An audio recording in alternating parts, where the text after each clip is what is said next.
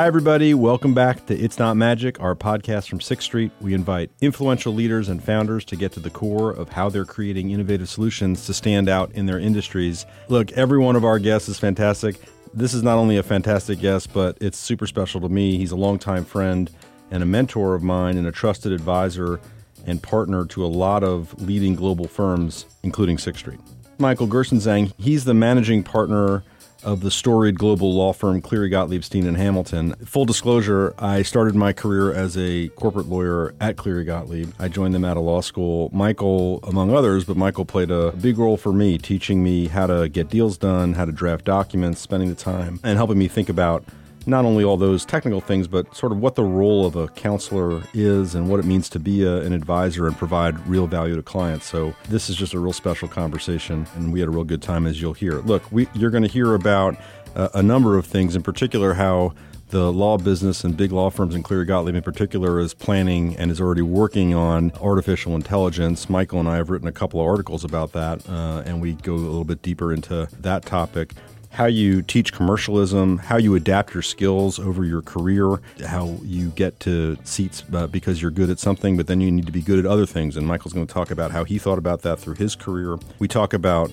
culture, in particular the culture of Cleary Gottlieb, which is to encourage people to think about themselves as able to do hard and complex things.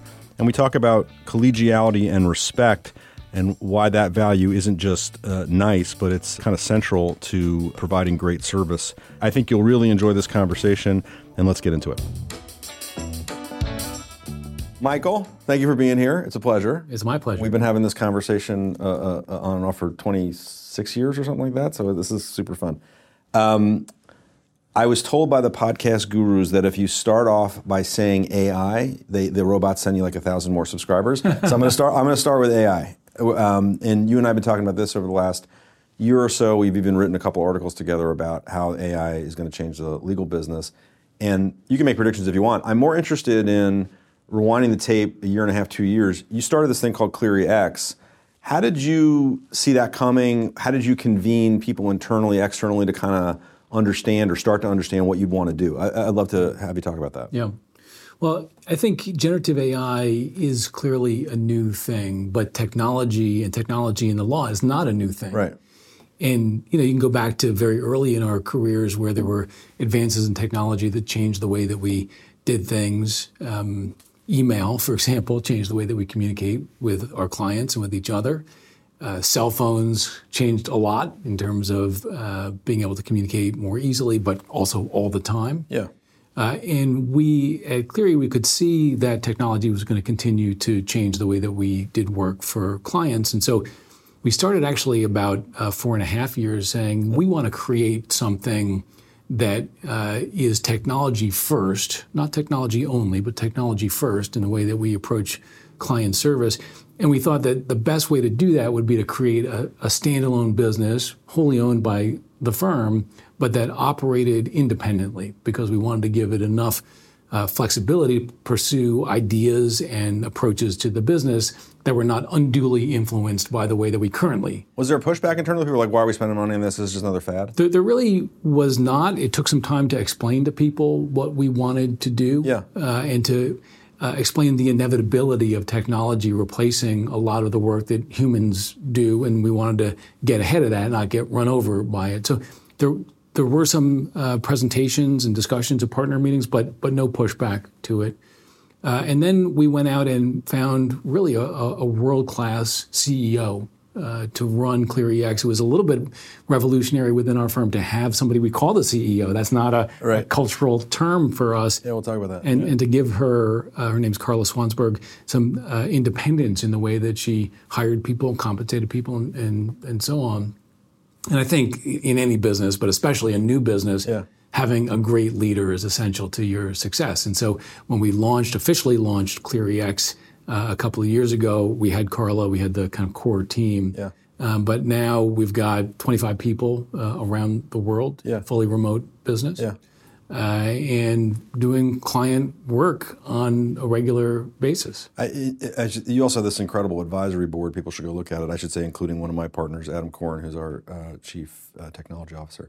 But um, just, I want to go back to something you said, which is this sort of like technological change over the last 30 years or whatever, where you know email and th- that talk about that. Like, did that change the practice of law, or did that make things harder to do because you were doing more things more quickly and maybe not as thoroughly? And and how is that different from this? Yeah, yeah. I, I think it had a bunch of different implications. Um, part of it was uh, allowing us to do things that we had traditionally done faster and easier, and that's a good thing. Yeah. I mean, I sometimes reflect on when I was a summer associate at Cleary Gottlieb, you know, 35 years ago. Yeah. Uh, and I spent a good part of my summer doing uh, compare rights, comparing two different documents by hand with a ruler and a felt tip pen. That's crazy. Right? Crazy. And today you press a button and you get uh, a much better and more accurate version of comparing two, two documents. Right. But I think it has impacted the pace at which we practice law. And that's um, in some ways a good thing, in many ways not a good thing, uh, because uh, the speed that we practice uh, at has sometimes replaced or eliminated really the ability to step back and really reflect on either the the document that you're working on or the Yeah. overall dynamic of the negotiation. And so I think it's been a two-edged sword, like a lot of technology. Sure.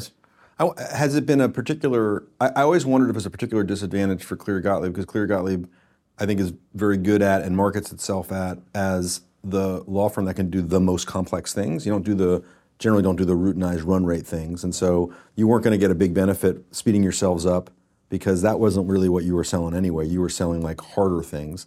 So did other firms?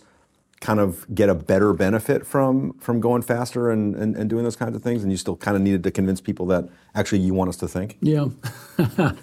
um, I think our clients really do want us to think. It's Yeah. important to remind them of We that. do. We but do. look, I I think even in high end work, which is the work that we are aiming for and that we think we're the best suited for, there are more routine aspects of that high end work. Yeah. And I think it's important to be able to uh, adjust the way that you approach the work so that you apply the right tools. And if the right tool is brain power and experience, that's what we want to apply. And if the right tool is uh, a machine, a technology, then we should be applying that. And we shouldn't be taking tools that don't fit just Yeah. because that's the way we, quote, always do it. Yeah, okay. I want to go back to the beginning of your career. So, one of the themes of the conversations that we've had with people across different you know, professions and, and, and experiences is, you know, sort of the thing that they get good at when they're young isn't the thing that they, they're then doing as they, you know, get older and more senior and, and sit in seats like the one you're in. Is that true of you? Like uh, you started be, even before you were at Cleary Gottlieb, you were um, you were a law clerk in The Hague at the U.S. U.S.-Iran Claims Tribunal. Like, was that just like a totally different experience, or was that of a piece with becoming a transactional lawyer to where you are now? You know, I, I think that um, all of your professional experiences have a way of building on themselves. It's not always obvious how that's going to go, but I think um, we're all on a journey in terms of developing our own skills and, and abilities and the way we think about uh, our work and our role uh, in the job.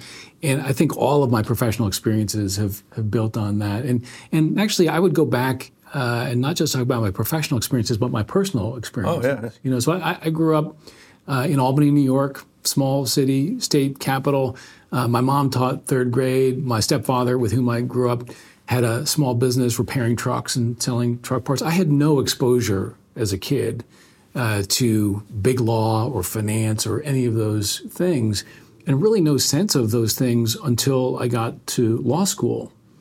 And I think a lot of people have that um, kind of experience where suddenly they're doing things that they had no prior experience to. And, and for me, uh, the way that I approached that was to say, I have to work really hard. Like, that's how I'm going to be able to be successful and compete with these other people who have a much broader experience and a much more sophisticated understanding of the world. Is at least I can work really hard. And I did that, and I still work really hard. But over time, what I came to realize is that um, I was also, you know, as smart as most of them, smarter than some, not as smart as others, but it wasn't just about working hard. I actually had other tools that I could use to try to be successful. And then your career advances and you have more experience and uh, you work hard and then you kind of realize, you know what? I have pretty good judgment. Like I can I can take the combination of hard work and intelligence and turn that into judgment in a way that allows me to add value to clients and to firm discussions. And I think it's important to understand how it is that you're going to be successful and that it's not one thing at every stage in your career. It, it develops. And I think it's especially important for people like me who come from uh, a, a background that wasn't privileged, wasn't exposed. We talk at our firm now, um, both in the US and in Europe, about kind of first generation. Yeah. Uh, and when I talk to first generation young lawyers, uh, one of the things I say to them is listen, just because you're uncomfortable in a room doesn't mean you don't belong in that room. And sometimes you just got to accept some level of discomfort, but you belong in that room. We want you in that room, and we want you to work hard, to acquire experience, and then to exercise judgment. And I think any of us can do that. How do you institutionalize making people feel comfortable when they come in? I, I think you have to have open conversations yeah. about what it is to be comfortable and also that it's okay to be uncomfortable. Yeah. You know, and, and all of us have experiences either because it's something new or it's a new substantive area or new client relationship where we are uncomfortable and we work to develop relationships and comfort level. And I think that's really what it is to grow as a professional and as a person. Do you think that that's? Um, I'll, I'll, tell you a quick story. I was so as I, I'll, I'll, i said up front, I was a, an associate at Cleary Gottlieb. I was a summer associate in 1996, and I started in 1997. And I went to orientation, and you had two. Not you. You were you were still you were. I don't know where you were. You were an associate. I think you were probably in Europe. And um, they had a, an older partner and a younger partner. And the older partner told some, you know, the story of the firm, and it was the, the, the words I remember are Harvard, Rhodes Scholar, Oxford, whatever, number one in their class. And I thought, you know, like you said, I'm smarter than some, but not, not as smart as others. I'm like, maybe I'm not supposed to be here. The junior partner got up and said, That's great. That's not why you're here. And committed this incredible act of inclusion, which made me feel comfortable, and I assume everybody else who was in the room, or most of the other people in the room, feel comfortable. So I feel like it's been part of the DNA of Cleary Gottlieb for a while. But also, the story of Cleary Gottlieb and lots of other big law firms is that y- y- there were you know, lots of women, lots of people of color coming into the into the firms out of law schools, but then they weren't being retained. And you're doing a much better job of that now. So how did you take that kind of good intentions and make it better? Yeah, yeah. Well, not think, that you're declaring victory, but yeah, well, certainly not declaring yeah. victory on this. And I think it starts with asking why. Why is diversity important at a law firm or any business organization, and why aren't we achieving our goals there? Yeah to me, the why of why is important at Cleary Gottlieb is crystal clear, which is I think of uh, law firms, certainly our law firm, as a talent business. That is what we have. That's our strategy is to develop and retain right. great talent. And I look at what that means in practical terms, and it means having a diverse talent base. And that's because the best problem solvers, the best best teams in tackling hard problems are diverse teams. They're teams that bring different perspectives and insights and experiences to the problem. Yeah. And that's what we're in the business of is developing yeah. great teams to solve hard problems.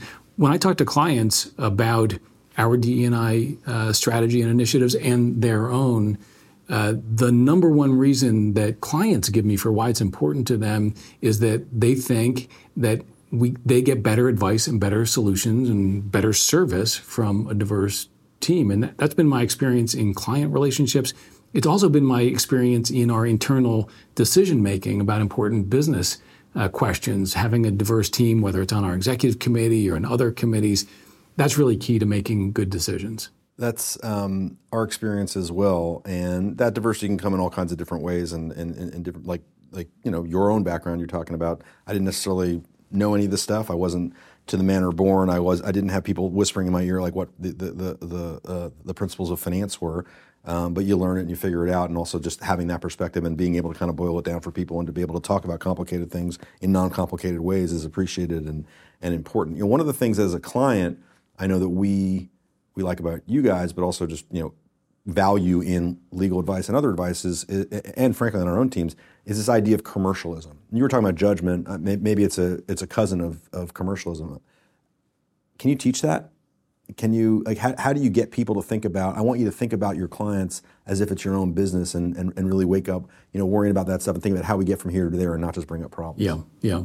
I think you can teach that. Yeah. Or I think at least you can set expectations so that people realize they need to develop that. And yeah. I think the number one uh, piece of that and something that we are very focused on is do you, as a young lawyer, do you understand the client's business? Have you talked to them about their business? And it's actually a great opportunity for young lawyers to talk to their counterpart, not to go to the CEO, but to go to the the junior person that's more or less at their level and say, "Can you just explain like how your business you works? Yeah. What, what's important to your yeah, business, yeah. and what are the risks in your business?" And just spend that time. Yeah because that's how we give the best advice is in the context of understanding the business. And I think over time, uh, lawyers who do that realize that they should be tailoring their advice to what they're hearing from their clients about yeah. the business. Yeah.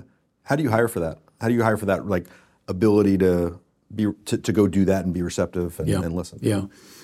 If I think about the personal traits that underlie that, I would say that there, there are two key ones. One is curiosity. Yeah. Hiring people that are interested in learning about other people, about the world, about businesses. That curiosity is something that you actually can identify or at least talk about in the recruiting process. And the other is enthusiasm. Yeah.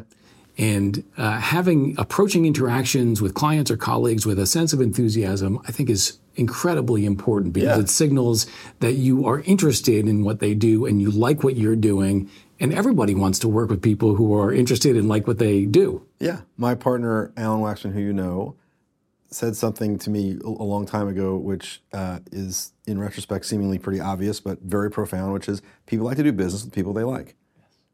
You know, it's like it just makes it more comfortable, and I, I'll, I want to talk to you about my business, and I want to, you know, help you help me. It's it's it's it's it's pretty it's pretty obvious. Okay, different stages of your career, different skills, going to be from a deal lawyer to managing teams to being a partner to being the managing partner.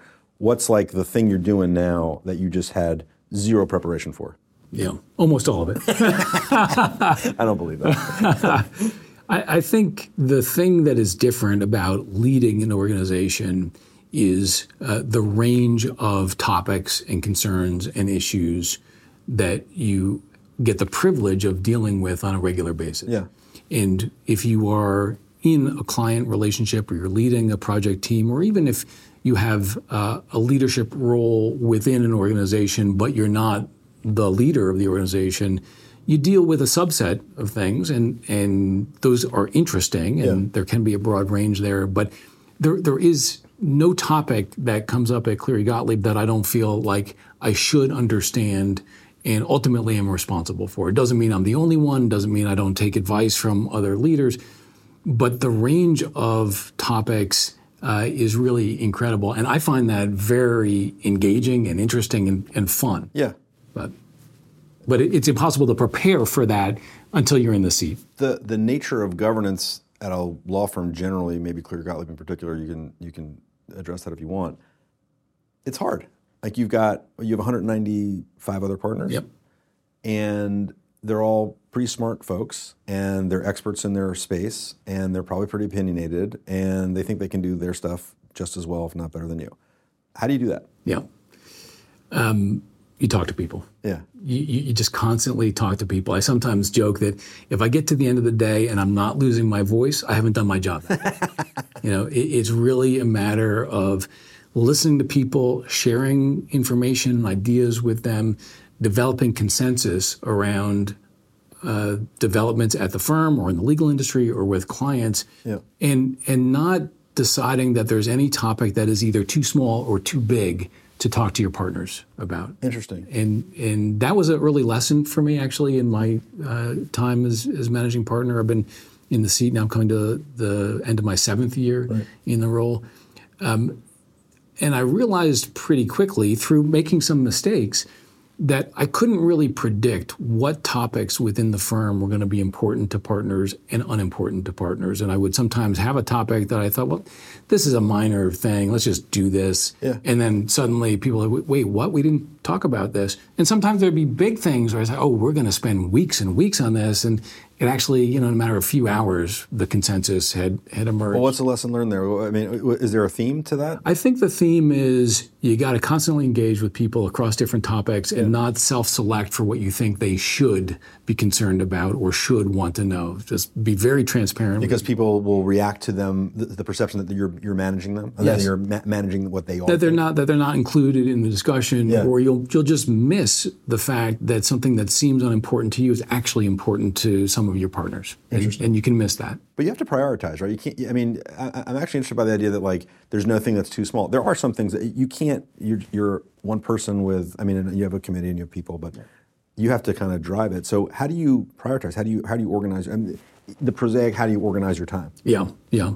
I think um, one of the things that we've done successfully over the last seven years at Cleary Gottlieb is to really um, recruit and empower senior professionals, Yeah. non often non lawyers, not partners of the firm, Yeah. but people who are really running our business as an operating matter on a day to day basis. Yeah. And uh, we've empowered them to do that. Uh, and they are a great source of guidance and information for me because there are a lot of things that I, I can't spend my time so far in the weeds, but I have people that are talented and that I trust to do that and that are open with me about things that are going well and things that, that, that aren't going well. And I think treating law firms as operating businesses and taking pride in operating and running a very um, well organized global business. You know, in the old days, lawyers took pride principally in being great lawyers, and we still do, but we also have to take pride and pursue running a great business. And that's been an important uh, development kind of uh, on our journey. But the other thing I would say, and it cuts a little bit contrary to this, um, it can be really easy, too easy, I think, for somebody in my seat to um, just hear from the same people and Yeah, to was- not yeah. break through the bubble. Right, so how do you do that? You, you arrive. You arrive in whatever. You got 16 offices. You arrive in some city somewhere. Uh, and okay, the managing partners in town. What are you doing to like really hear what's going on? First of all, I'm preparing for that visit Yeah. by talking to people in that office and people in other offices or in other parts of our business about what do they think's going on? Yeah. Who are the key clients? What are the issues? What are the challenges? So Yeah. I don't walk in cold. And then when I get there, I'm really walking the halls. Yeah. And I'm just popping into people's offices, not just partners, associates, Yeah. and not just lawyers, but members of our professional Yeah, staff, and just ask them what they're up to. You know, and and I think that's really important. People sometimes refer to that as management by walking the halls. It's uh, it's really important to gather information from as broad a variety of people as you can. It's important to have your kind of trusted advisors and your kitchen cabinet. And one of the things that I've been trying to do uh, over time is not just have one set of trusted advisors or, or a kitchen cabinet, but but many, depending on the topic Yeah. uh, and also to try to make sure that those kitchen cabinets include our junior most partners. And, and that's, I think, uh, you, you miss, you can miss that and important themes if you're only talking to the people kind of roughly of your age seniority or your tenure Yeah. at, at the firm. So breaking through the bubble in lots of different ways, I think, has been important for me.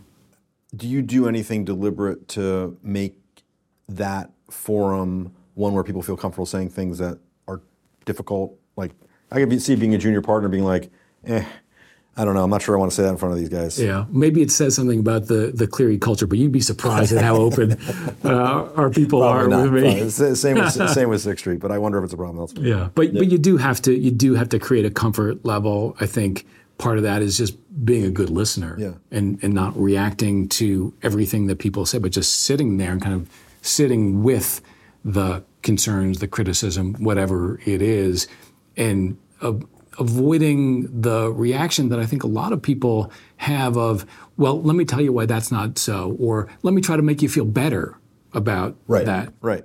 And instead, just sitting with it and hearing it all out, and maybe you come back to that person in a few days or a week to offer a different perspective or talk about it some more. But I think if you are thinking about how you're going to react and Yeah. respond, you're not really listening. Yeah, totally. Um, I feel like you're telling me something about this conversation. I'm, I'm really listening because I have a question about that, which is um, we're both sitting, you know, in, in senior seats at, at, at leadership seats in, in firms. There's a lot of pressure to talk about what's going on in the world. And I don't want to talk about any particular issue because it's less interest. I mean, it's interesting, but it's less interesting than something you've given me advice on and given us advice on, on like sort of how to frame ahead of time the evaluation of whether you'll say something and whether and, and can you talk about how you develop that? Yeah, and, and and this is something that I think really has evolved a lot Yeah. over the last seven or eight years, and I think there are different strands to it. Sure. Um, a big strand uh, was the pandemic, Yeah. where we went from all seeing each other all the time to being you know at home and seeing each other on Zoom, uh, and that was terrible in in many ways, but. And particularly hard for an apprenticeship business like law. Absolutely. Very challenging for more junior people to kind of get the exposure and the experience that they wanted, and very hard for senior people to take a different approach in terms of how Yeah. they worked with more junior people. Yeah. An important um, lesson uh, early on in the pandemic for me was the importance of communicating. Yeah. And uh, actually, I spent about um, 15 months uh, record, recording a weekly message, video message that I sent to all of our people. So it's about 3,000 people around the world. Um, and some of those, when I look back at them, like I really didn't have anything to say other than, yeah, we're still all at home and this is terrible. But let me tell you about a movie that I watched this week and you might like it, or what I'm cooking because I spent a lot of time cooking during the pandemic. And and I think that was really important for people to hear from me on a weekly basis. Sometimes there were more substantive things to say, but often not. And and that the power of communication during a crisis, I think, is is really What were you trying to convey? Like, what were you like? you- You're talking about what, was what's the dish that you made during the pandemic that you got good at? I made a lot of pasta. Okay, so you're, you're making your maybe you're making whatever. Like when you're tell, telling people about that, what what's the Jedi sort of thing in your head that you're like, I want to make sure people take this away, or get what's the feeling you're hoping that people are Yeah, getting? yeah. I think there were two things. One is we're still a community. Right. You're still part of an organization that cares about you and cares uh, what you think and how you're doing. Yeah. Uh, and and the second was a kind of a sense of hope. Like we are adapting in some pretty effective ways, surprisingly effective Yeah. ways, and we are going to get back to a new normal. I don't know what that looks like today, yeah. but I know that we are going to get back to a new normal. And uh, there are a lot of terrible things going on in the pandemic, but we are going to get through this. Yeah. And that's really what I was trying to convey. You know, one of the things I found during the pandemic, doing similar things, I didn't record videos, but you know, you're on the, the, the a firm-wide Zoom or you're sending out messages. Is the sort of performative aspect of that, especially sitting in your home office, like beaming this out to however many hundreds of households. I think being a deal lawyer is a little. There is a performance aspect to that that you're very good at. But did you feel like you had to adapt? Did you feel like you like got better at it over the time? Like, what did you do to make that more effective? Because we're not TV personalities, which will become apparent to everybody. Yes. yes. Well, about um, two weeks into these videos, um, one of the folks on the professional team that that uh, I work with a lot sent me one of those little light things. You remember the, Yeah, sure, the sure, sure. lights and said Yeah. you got to put this behind your you know your camera Yeah. because you're always in a shadow. So there was like there was there was some of that. Yeah, yeah, yeah. But the other thing was to accept that it was okay to make a short video that didn't have substance in the traditional way of thinking about that, Yeah. or that didn't say anything new or revelatory, but just accepting that sometimes communication is important for the sake of communication. And, and that took me a little bit of time to kind of fully embrace. I see.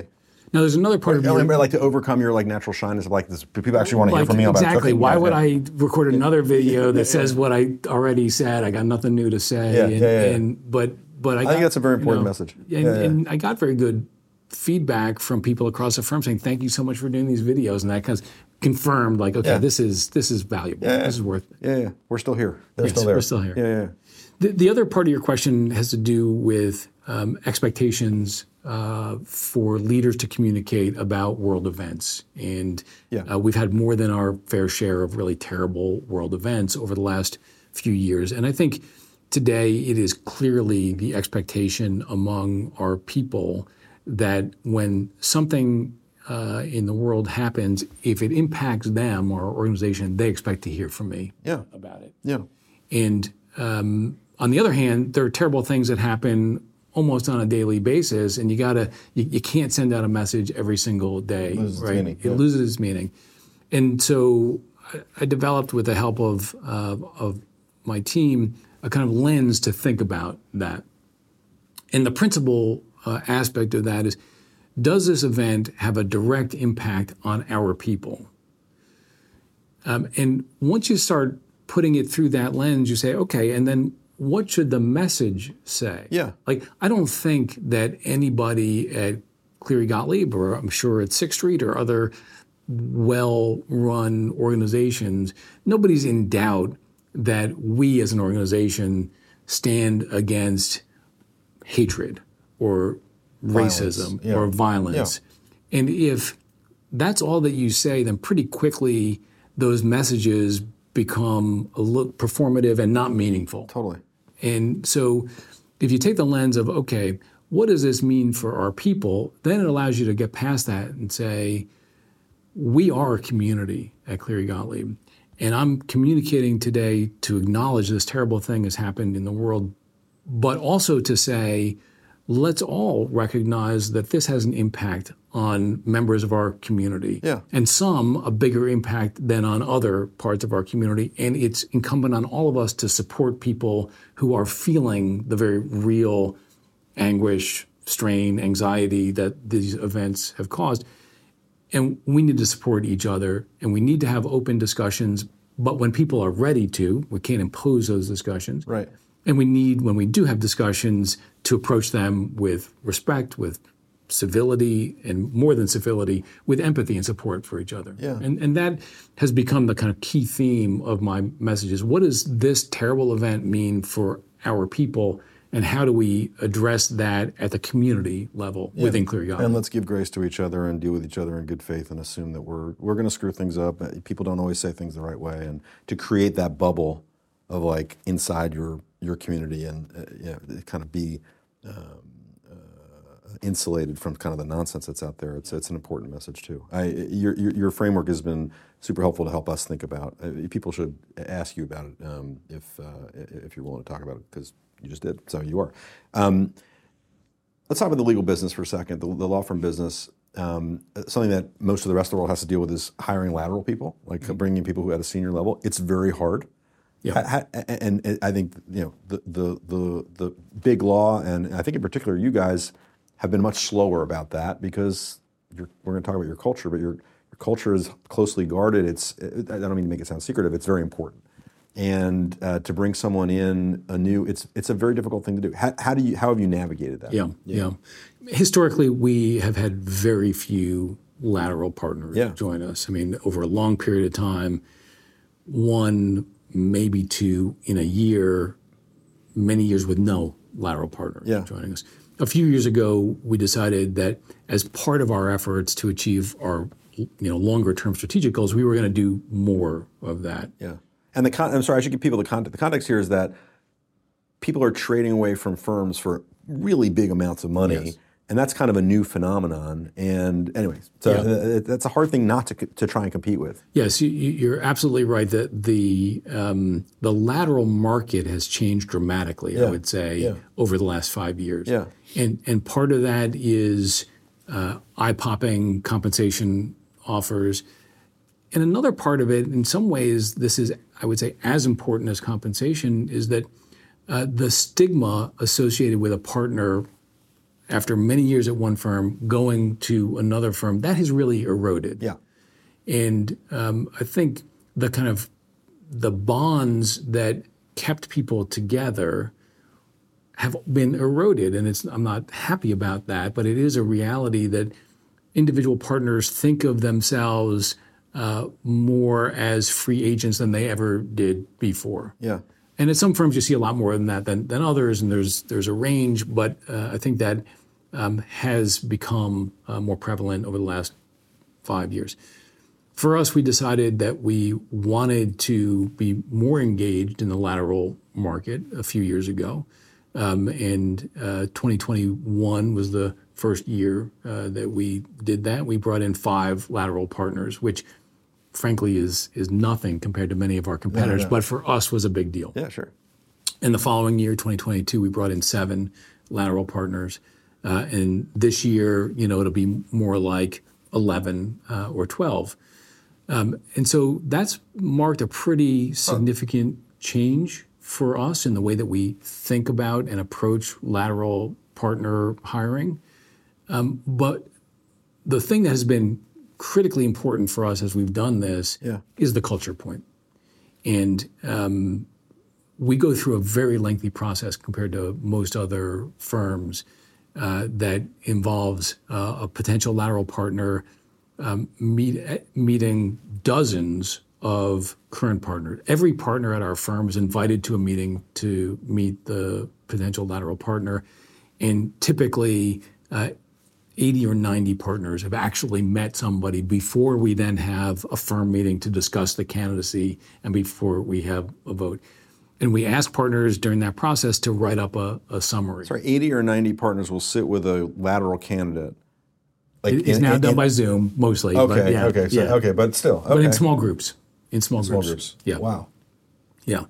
And and we asked the partners through that process to write up their impressions from the meeting. And what's been interesting is I would say probably 80% of the comments focus on culture. Uh-huh.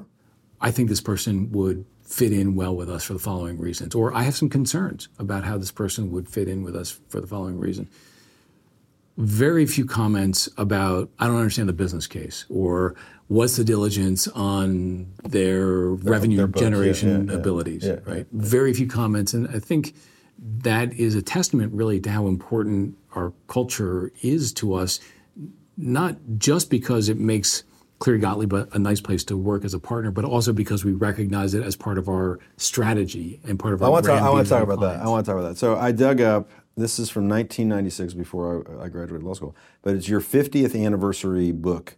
Uh, so that's whatever 27 years ago. And th- one of your partners, still who's still a partner of yours, wrote a piece, and it- there's a it's a, there's a there's a lot in there. But he talks about um, he's confident that basically he, him as a partner, Cleary Gottlieb, was the envy of others because you enjoyed the most important attribute of all, quote, absolute and uninterrupted peace, peace among partners, peace with and among associates, and peace with non-lawyers.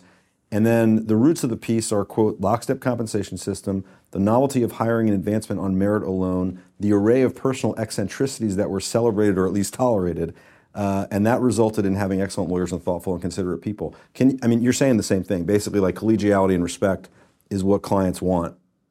Talk about that. Like Yeah. why? why? It's Yeah. not, it's nice to have a through line from 30 years ago. That's, Yes, that's pretty cool. Yes, that, that is pretty cool. That is pretty cool.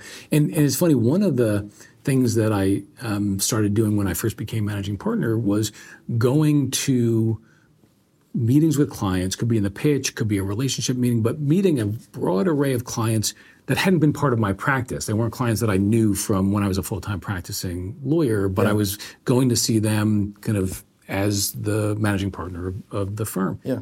And I started hearing a kind of common refrain in those meetings, usually as the meeting was starting to break up and we're kind of collecting our things. Somebody, the client, would say, You guys, referring to the Cleary team, you guys really seem to like each other. And what I recognized through that was that struck the client as unusual. They, they- there was a kind of a note of surprise in their voice. You guys seem to really like each other. Yeah. And first of all, it made me a little bit sad for the legal profession that the fact that partners in a meeting kind of clearly like each other was so unusual. But I also reflected on, well, why does that matter to the client? It was clear that it did matter to the client. They, they were noting it. And I think it matters to clients because they believe, I think rightly, that lawyers who know each other, trust each other, like each other, they're going to perform better as a team Yeah. and that's going to be to the benefit of the clients. They're going to get the client is going to get better work, more consistent work. The type of work, the timing of the work, the cost of the work is not going to be affected by uh, internal tensions or squabbling among the the lawyers that are providing the service. Yeah.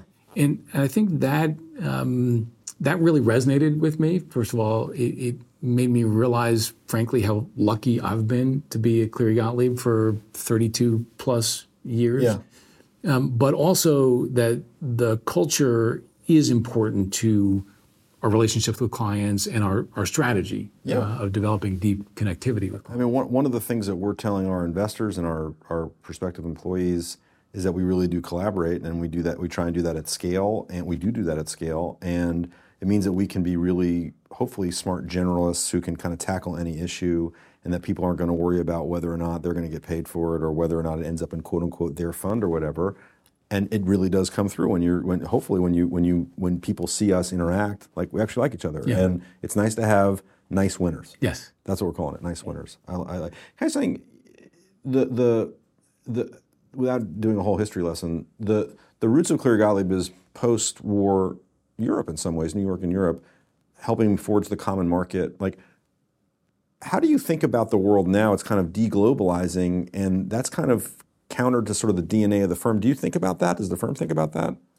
We, we do. So, you know, as you said, um, the firm was started in New York and Washington, opening on the same day. And five years later, we opened in Paris.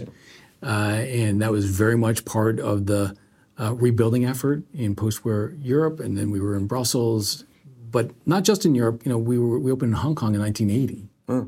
Uh, today, uh, almost 40% of our people are outside the United States. So we really think of ourselves as one of the original and still today as the preeminent international law firm. And so that forces us, and I think any well managed business should think about what their brand is and what's the relevance of how they approach the market to changes in the market. And so this question of, of deglobalization or decoupling uh, is an important one for us. My own view today is that deglobalization is more of a political idea than it is uh, a business idea Yeah. today. Yeah. And that um, you've got big businesses that are so intertwined internationally that they're not likely to make um, significant changes in, in the sense of pulling back to becoming solely or primarily domestic businesses. Now, there may be shifts in what their internationalism looks like. Right. Last week, I was in Mexico City visiting clients and visiting some of the large local law firms. And a very hot topic in Mexico, both for the private sector and for the government, uh, is the, the nearshoring opportunity. And as to say, businesses and industries being developed or grown to take advantage of the fact that global supply chains are shifting Right. largely away from Asia, and that's a result of the pandemic, but also of political um, Geopolitics, for geo- sure. geopolitics. And that is going to create a real opportunity for uh, for Mexico, for businesses and, and for uh, the government. There are lots of decisions they have to make to, to realize on that opportunity. Um, but to me, it was a good illustration of saying, well, today the, the single best, biggest example of deglobalization is tensions between the U.S. and China. But in fact, that is going to cause a different kind of internationalism, which is U.S. Mexico, or or maybe even Mexico Europe or Mexico Asia. Yeah. Yeah. And, and so I think you have to really understand, uh, not just at the high level, but the details. What are the impacts going to be? But Yeah. I don't think it's going to be a significant retrenchment from internationalism. Okay, so you're you're in the predictions business. That is. So this, this is good. So let let's make some predictions. So um, let's talk about the law business. Um, we and it can be like the AI lens. I think is an interesting lens, but but also otherwise. Like what what do you think is going to be? Let, let's talk about practice groups. Do you do you, in five or ten years? Do you have litigation and M and A, or do you have industry groups that are kind of like interdisciplinary and serving the asset management industry, the industrials, whatever? Yeah, I, I would say both. Yeah. In some ways, already today, we have both. We have practice groups that are built around a substantive area of law, like, Yeah. like tax Yeah. or executive comp. We have practice groups that are built around a particular type of work, M&A or litigation. But we also have uh, overlays based on industry or client teams. And I think all of that is important and for different reasons. I think if you are trying to train junior lawyers and get them to fall in love with what we do, you need to create uh, an environment in which uh, that's going to happen. I think practice groups, substantive practice groups, yeah. or, or practice area groups like litigation and M&A are really the best way to, to do that. On the other hand, if you want to deliver great client service, you need to understand the business that your client is and the industry that they're operating yeah. in. Yeah. Um, so I think you need to do all of that if you're going to be successful. The trick is to do that in a way that doesn't just create endless numbers of meetings. and, and and that can be a challenge because yeah. you want to share information and insights about industries and legal developments, um, but you need to give people the space to really do what we do for a living, which is to serve clients. Yeah. Will big law on average have larger footprints, more headcount, or less? So that's a super interesting question, and, and I, I, do have a crystal ball, but it's on this one. It's a little bit cloudy. it's a little bit cloudy. Fair enough. Um, I think that technology uh, over time, and particularly generative AI, is going to reduce the number of lawyers at the biggest law firms. But uh, well, two things. One, I don't know what that time period is um, because we're in the very early days yeah. of generative AI, and and second, it may well be that the lawyer headcount is replaced with technologist headcount. If I think about ClearyX and how they're approaching it, we, when we go to pitch a project, we're kind of linked arm in arm, the lawyers and the technologists and the project managers at, at. That's how we're pitching the work and that's how we're carrying out the work. And I think we're going to see more and more of that where we have first rate technologists at Cleary Gottlieb who are part of the client team. Yeah. You know, today that's happening in small ways, but if you had to kind of define, well, what's the role of a technologist at Cleary Gottlieb, you probably would say, number one, keep the trains running, make sure my email doesn't collapse. Right, exactly. Right? But I think over time, number one is going to be making sure that we are presenting ourselves to clients yeah. as a tech savvy, tech enabled law firm and that we're doing the work hand in hand with our technologists. What do you tell incoming classes to prepare for all these, you know, these new conditions? Well, I think a lot of the technology aspects, uh, we don't need to tell them anything. Yeah, yeah You know, I mean, we, when uh, when a new associate comes in today, we don't say, you know, there's this thing called the iPhone and this other thing called email, and you need to learn how to use it. Like they are more tech savvy than than we are when they join. And I think in a few years that's going to be true for generative AI yeah. also because they will have had experience. Yeah. In high school and college and law school using that. So, really, what it's about is making sure that they're using those tools in a way that supports our clients and that is consistent with the firm's uh, views on client confidentiality, on document security, on preserving the value of our data. Yeah. You know, those things we're going to have to teach and train and inculcate. But the basic use of technology, they're they're coming ready for that. But in terms of like how to how to think how to think broadly, and for example, when you're talking about you're going to have you have a team you have a technologist or a ClearyX person on your deal teams or on your client teams. There's got to be someone who, and maybe it's the technologist, maybe it's the lawyers, maybe it's them together, translating like this is what we're trying to accomplish. This is what we. This is where we're going. This is what I anticipate the issues are going to be. You know, so that the technologists can think, okay, I, I, I understand this framework because they're not. They may not be lawyers. Yeah. What is that a skill you can again? Is that a skill you can kind of teach or inculcate? I think so. Yeah. And you know, you and I have used the term in, in our articles of co-pilot. Yeah. Right. Having lawyers work alongside technology to deliver great service to Yeah. clients, and I, th- to me, that's a very helpful way to think about it. You know, I mean, we, we get on a lot of airplanes, both of us, right? Yeah. And when we get on the airplane, we see the human pilot, delighted to see that person, but also feel pretty good about the fact that they're alongside a computer that's helping them navigate this flight. Yes. And when I get on a plane, I don't want there to be just the human pilot or just the computer. totally. I want them working together. Totally. And, and I think that's that is the future of the practice of law. right. Uh, and I think that we're going to have to train both the lawyers and the technologists to talk to each other and work closely together in that. But the hard part of that training, I think, is going to be in the first generation.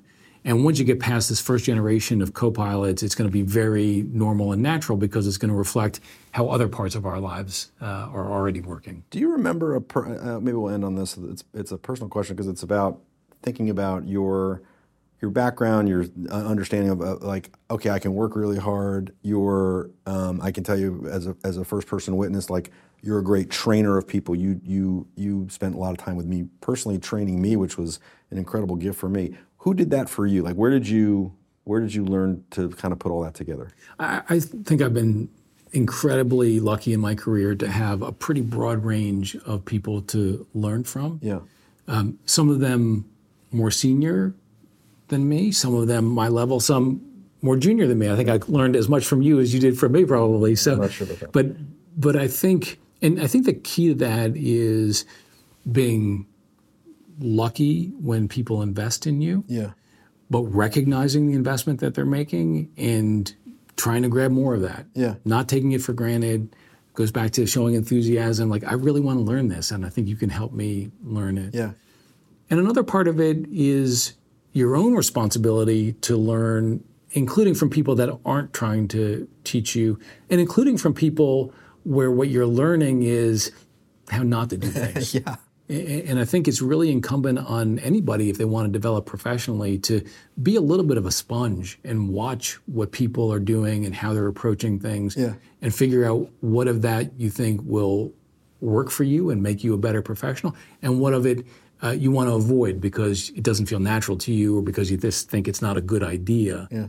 But I think we, we all are on this journey of, of learning that continues for me. I mean, the day I feel like I've stopped learning how to get better is like the day for me to go read books or something. So I think it's really important that people take initiative, take responsibility for their own development, and don't look for just one mentor or example. Look for dozens Yeah. and figure out what you can learn from how they're doing things. Uh, Michael, thanks. This is super. Uh, we could go on for hours, and we will, but off camera. Yes, yes, yes exactly. Over right. a beer. So thank you. Thank you. That was Michael Gerstenzang, managing partner at Cleary Gottlieb Steen and Hamilton. We sat down in Sixth Street's San Francisco office on November 16th, 2023. As I've known for almost 30 years, he's such a pleasure and so thoughtful and a terrific leader. You heard us talk about AI, its role in law firms. You heard us talk about how you adapt your skills over the course of your career, that you need to get good at things uh, that you weren't necessarily good at before and you need to adapt. Uh, we talked about culture, we talked about collegiality and respect, and we talked about leadership and how communicating and listening are so important and showing vulnerability in difficult times is in particular very important and something that we've learned to grapple with over the last number of years. So Michael, as always, thank you for taking the time for sharing all of your your wisdom, not only in this conversation, but generally speaking. Our team at Sixth Street always appreciates uh, your partnership and the partnership between our two firms, and we look forward to continue working together for many years to come.